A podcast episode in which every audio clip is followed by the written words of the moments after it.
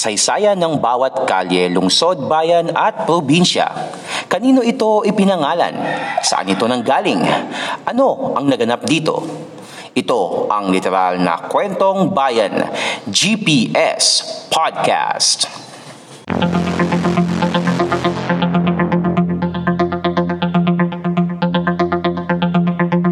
GPS Podcast.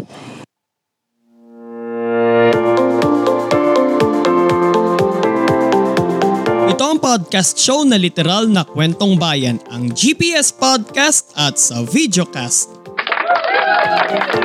Tayo po ngayon ay napapakinggan sa Spotify, Anchor, Pocket Cast, Google Podcast at Apple Podcast at napapanood sa YouTube at sa Facebook. Kung kayo po ay nanonood sa ating YouTube channel na Podcast ni Mans, welcome po kayo and make sure na nakasubscribe po kayo and don't forget to click the notification bell button para masundan nyo po yung mga susunod na episodes ng GPS Podcast pati na rin po ang Fact on Track sa podcast na lagi po nating ina-upload tuwing Webes.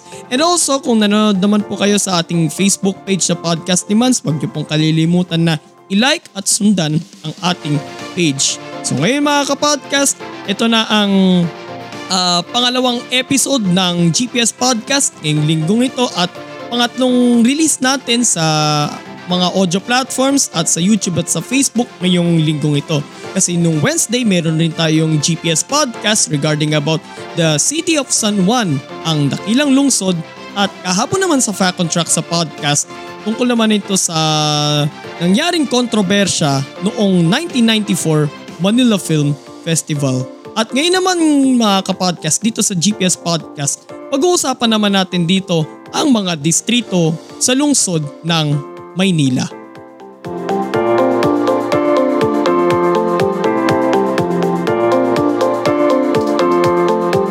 Kwentong bayan baka mo? Tunghayan dito sa GPS Podcast.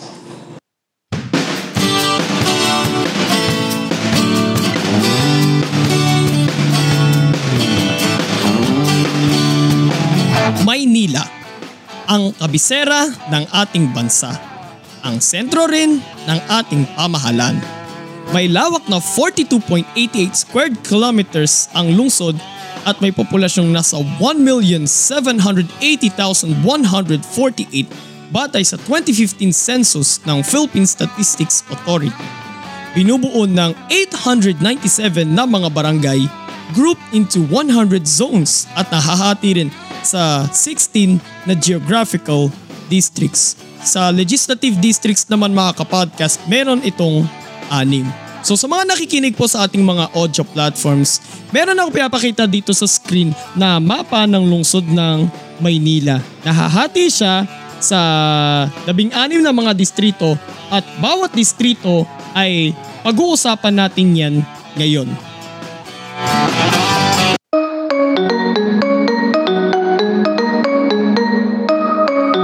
So una nating pag-uusapan ang distrito ng Binondo. Dito matatagpuan ang pinakamatandang Chinatown sa buong mundo na itinayo noong 1594. Ito rin ang sentro ng komersyo at kalakalan sa buong Maynila kung saan karamihan sa mga negosyo dito ay pinapatakbo ng mga Filipino-Chinese.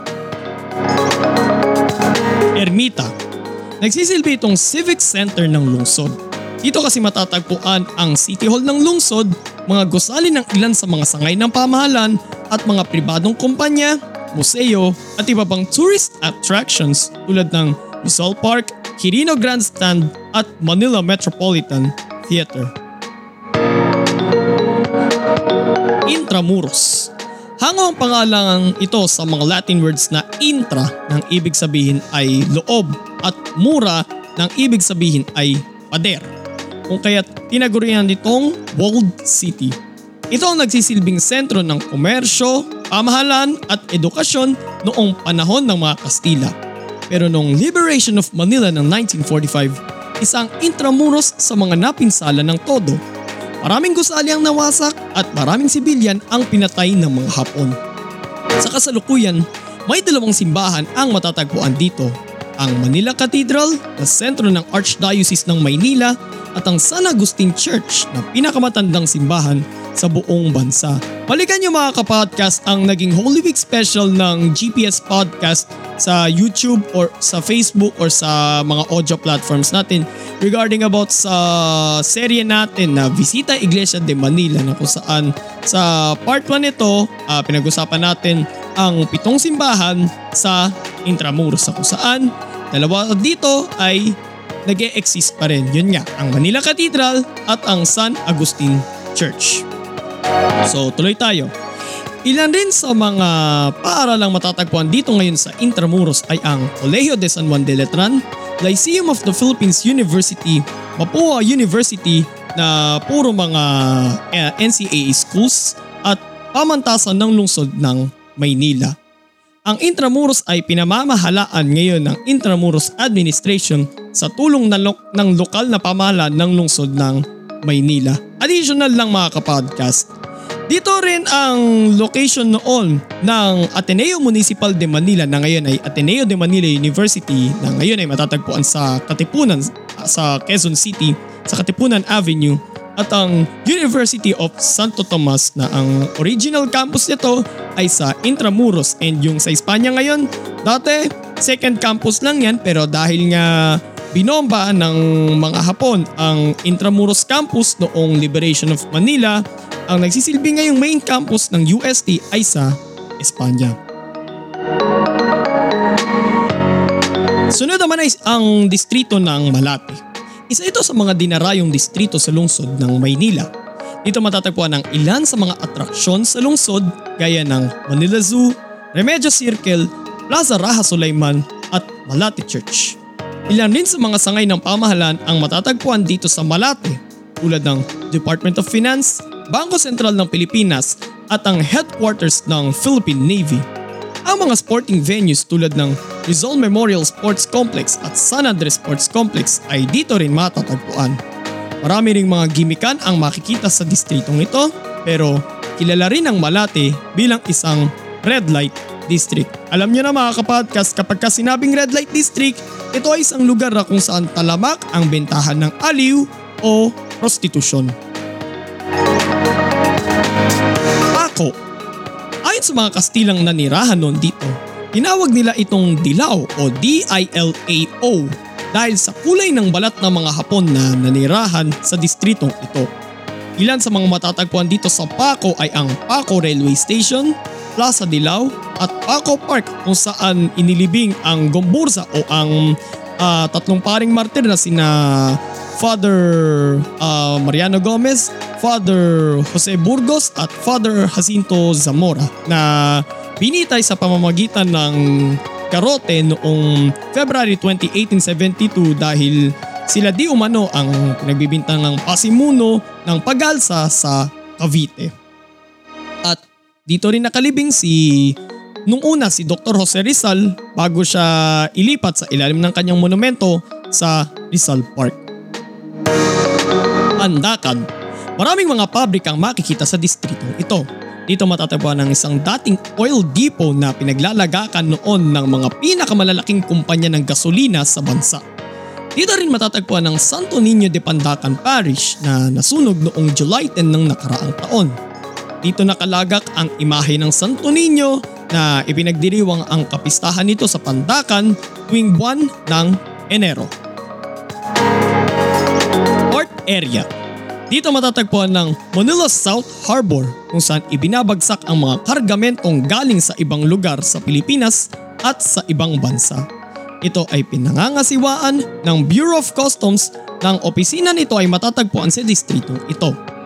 Dito rin matatagpuan ang tinatawag na Engineers Island o mas kilala bilang Paseco Compound na isang dating daungan ng barko na itinayo noong dekada 60 na ngayon ay isang residential area. Sa distrito ring ito matatagpuan ang Anda Circle na itinayo bilang pagpupugay sa dating gobernador general na si Simon de Anda y Salazar. Quiapo Sa distritong ito nag-uugnay ang mga Kristiyano at mga kapatid nating Muslim. Paano ba naman? Dito matatagpuan ang simbahan ng Quiapo na tahanan ng imahe ng itim na Nazareno at ang Golden Mosque. Noong araw, sa Quiapo rin nag-uugnay ang relihiyon, komersyo at politika. Maraming mga sinihan ang matatagpuan dito noon at sa harap ng simbahan ng Quiapo matatagpuan ang Plaza Miranda kung saan nagaganap noon ang mga meeting de avance tuwing halalan at dito rin nangyari ang isang pambobomba noong August 21, 1971. Marami ring mga tindero at manghuhula ang makikita sa paligid ng simbahan. Sampaloc, pangalawa sa pinakamalaking distrito sa lungsod ng Maynila.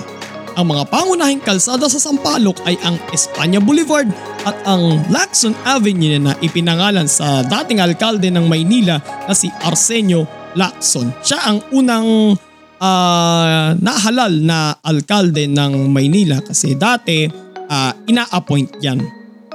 Ulit tayo. Ang mga kalyang kadikit ng Espanya Boulevard ay mapapansin mo sa pangalan na may kinalaman sa buhay ni Dr. Jose Rizal. Pero doon may kinalaman sa lugar which is Alamba at Dapitan. And then meron din doon kalye na uh, hango naman sa pen names niya, Dimasalang at Launglaan. And also, meron ding mga kalye doon na mula sa dalawa niyang nobela which is Noli Metangere at El Filibusterismo. Kaya't meron doon na Crisostomo Ibarra Street, uh, Maria Clara Street and meron din yatang Simon Street. Tuloy tayo. Dito rin matatagpuan ang karamihan sa mga paaralang sakop ng University Belt o U-Belt gaya ng University of Santo Tomas, National University, Far Eastern University at University of the East. San Andres Bukid, itong ikalawa sa pinakamataong distrito sa buong Maynila kasunod ng Tondo. Dito dumadaan ang Skyway Stage 3 na nagdudugtong sa South Luzon Expressway at North Luzon Expressway. Bukod pa riyan, dito rin dumadaan ang tren ng Philippine National Railways na may istasyon dito sa San Andres Bukid na binuksan noong 1929 at nagsisilbi noong stopover ng mga tren galing Naik, Cavite or also known as Naik Line bago ito magsara noong 1936. Sakop rin ng distritong ito ng, at ng lungsod ng Maynila ang Manila South Cemetery na nasa area ng lungsod ng Makati. And so pakita nga yung mapa na ulit ng ano. Yan, okay. So sa mga nakikinig ulit sa mga audio platforms natin, so ito ulit ang mapa ng Maynila at itong lokasyon ng San Andres Bukid na kung saan sa southeastern part dito may makikita kayo parang isang parisukat at ito ay ang Manila South Cemetery na bahagi ng distrito ng San Andres Bukid at sakop pa rin yan, bahagi pa rin yan ng uh, lungsod ng Maynila. Nakapaloob lang siya sa jurisdiction ng lungsod ng Makati. So tuloy tayo.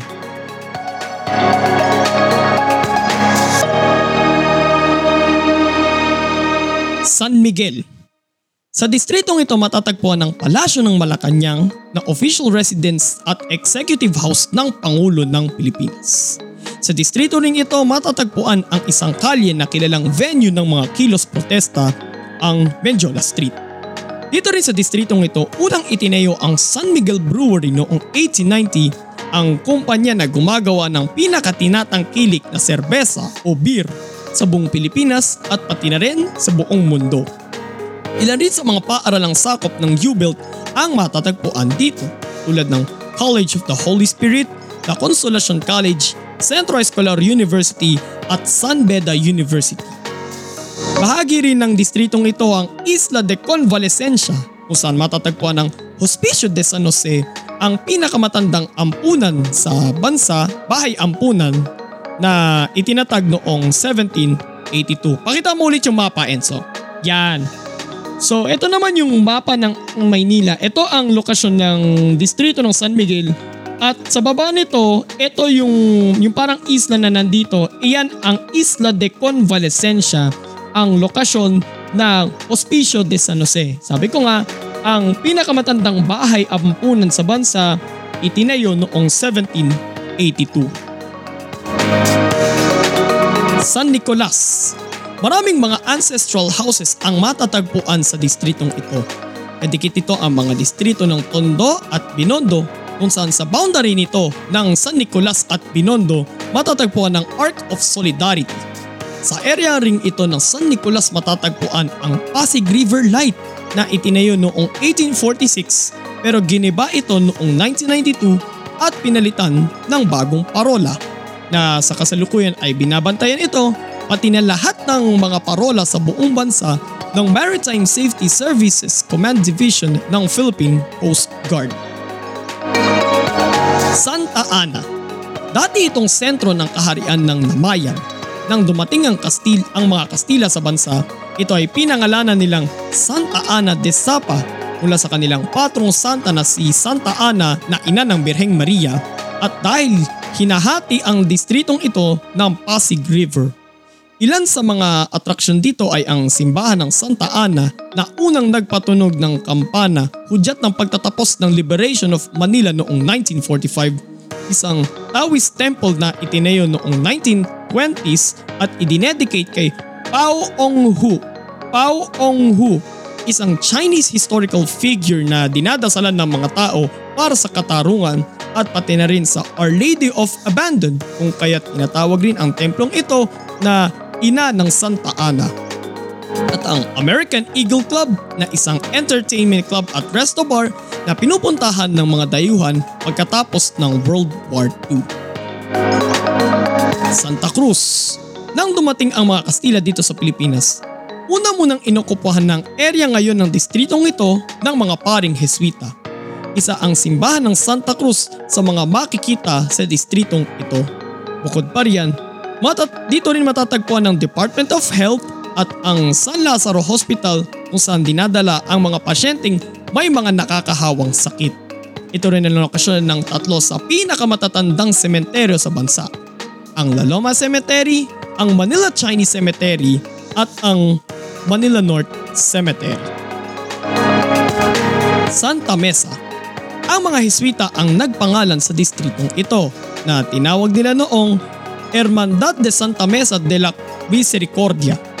Sinasabi rin na ang pangalan ng distritong ito ay hango sa Spanish term na Santa Misa o Holy Mass. Sa isang bahagi ng distritong ito, lalo na sa kanto ng ngayon ng Sosiego at Silencio Street, naganap ang pagbaril ng mga Amerikano sa apat na sundalong Pilipinong tatawid sa zona nila noong February 4, 1899, udyat ng pagsisimula ng Philippine-American War. Sa distritong ito matatagpuan ang main campus ng kauna-unahang Polytechnic University sa, ban- sa bansa, ang Polytechnic University of the Philippines o PUP. May alma mater. Pero doon ako sa Quezon City campus. At last, ang distrito ng Tondo. Ang pinakamalaking distrito sa buong Maynila. Maraming mga ka- makasaysayang kaganapan ang nangyari sa distritong ito. Mula sa Laguna Copper Plate inscription, sa kaharian ng Tondo hanggang sa himagsikan noong 1896. Kapag sinabi ring Tondo, dalawang tao ang naiisip natin. Sina Andres Bonifacio na supremo ng katipunan at taga dito sa distritong ito at si Asyong Salonga na pinaka-notorious na gang leader sa bahaging ito ng Maynila mula nang matapos ang digmaan hanggang sa namatay siya noong 1951. Also, ang Tondo ang pinakamataong distrito sa buong Maynila. Ilan sa mga matatagpuan dito sa Tondo ay ang Tutuban Center Mall kung saan makakabili ka ng mga gusto mong gamit sa murang halaga at ang simbahan ng Santo Niño de Tondo kung saan katulad din sa Pandakan ay ipinagdiriwang rin dito ang pista ng Santo Niño tuwing buwan ng Enero.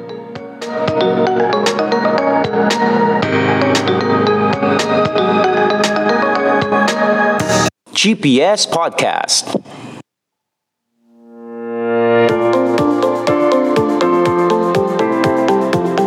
Sa totoo lang, ang Maynila ang pinaka-paborito kong destinasyon sa lahat. Ito yung pinaka-gusto kong binabalik-balikan na destinations dito sa Pilipinas. Kasi sa bawat lugar sa Maynila, may mga historical events na naganap dito bawat uh, bawat attraction. At gaya nga ng sinasabi ko dito sa GPS podcast, ipinapakita natin dito ang kagandahan ng ating bansa batay sa kasaysayan ng bawat lugar na tinatopic natin dito. Okay?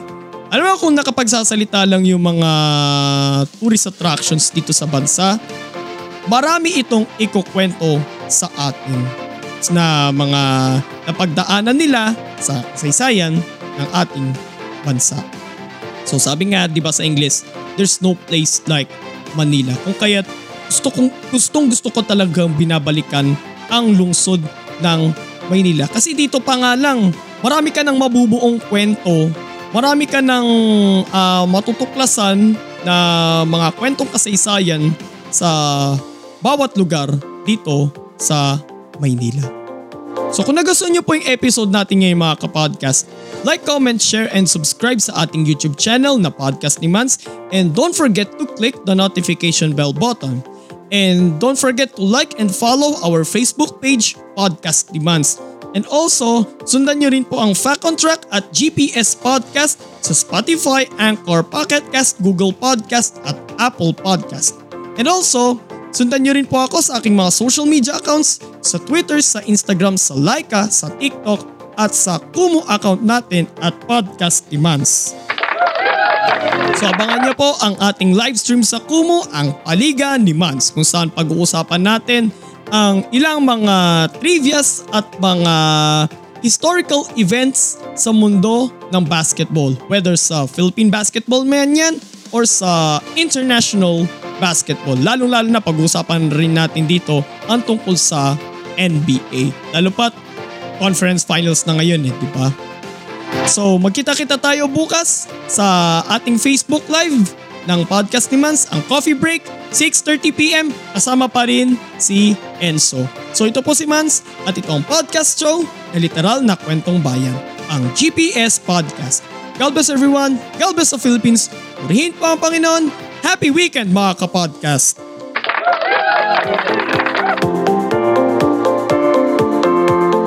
Ito ang GPS Podcast. Walang chismisan, kwentuhan lang.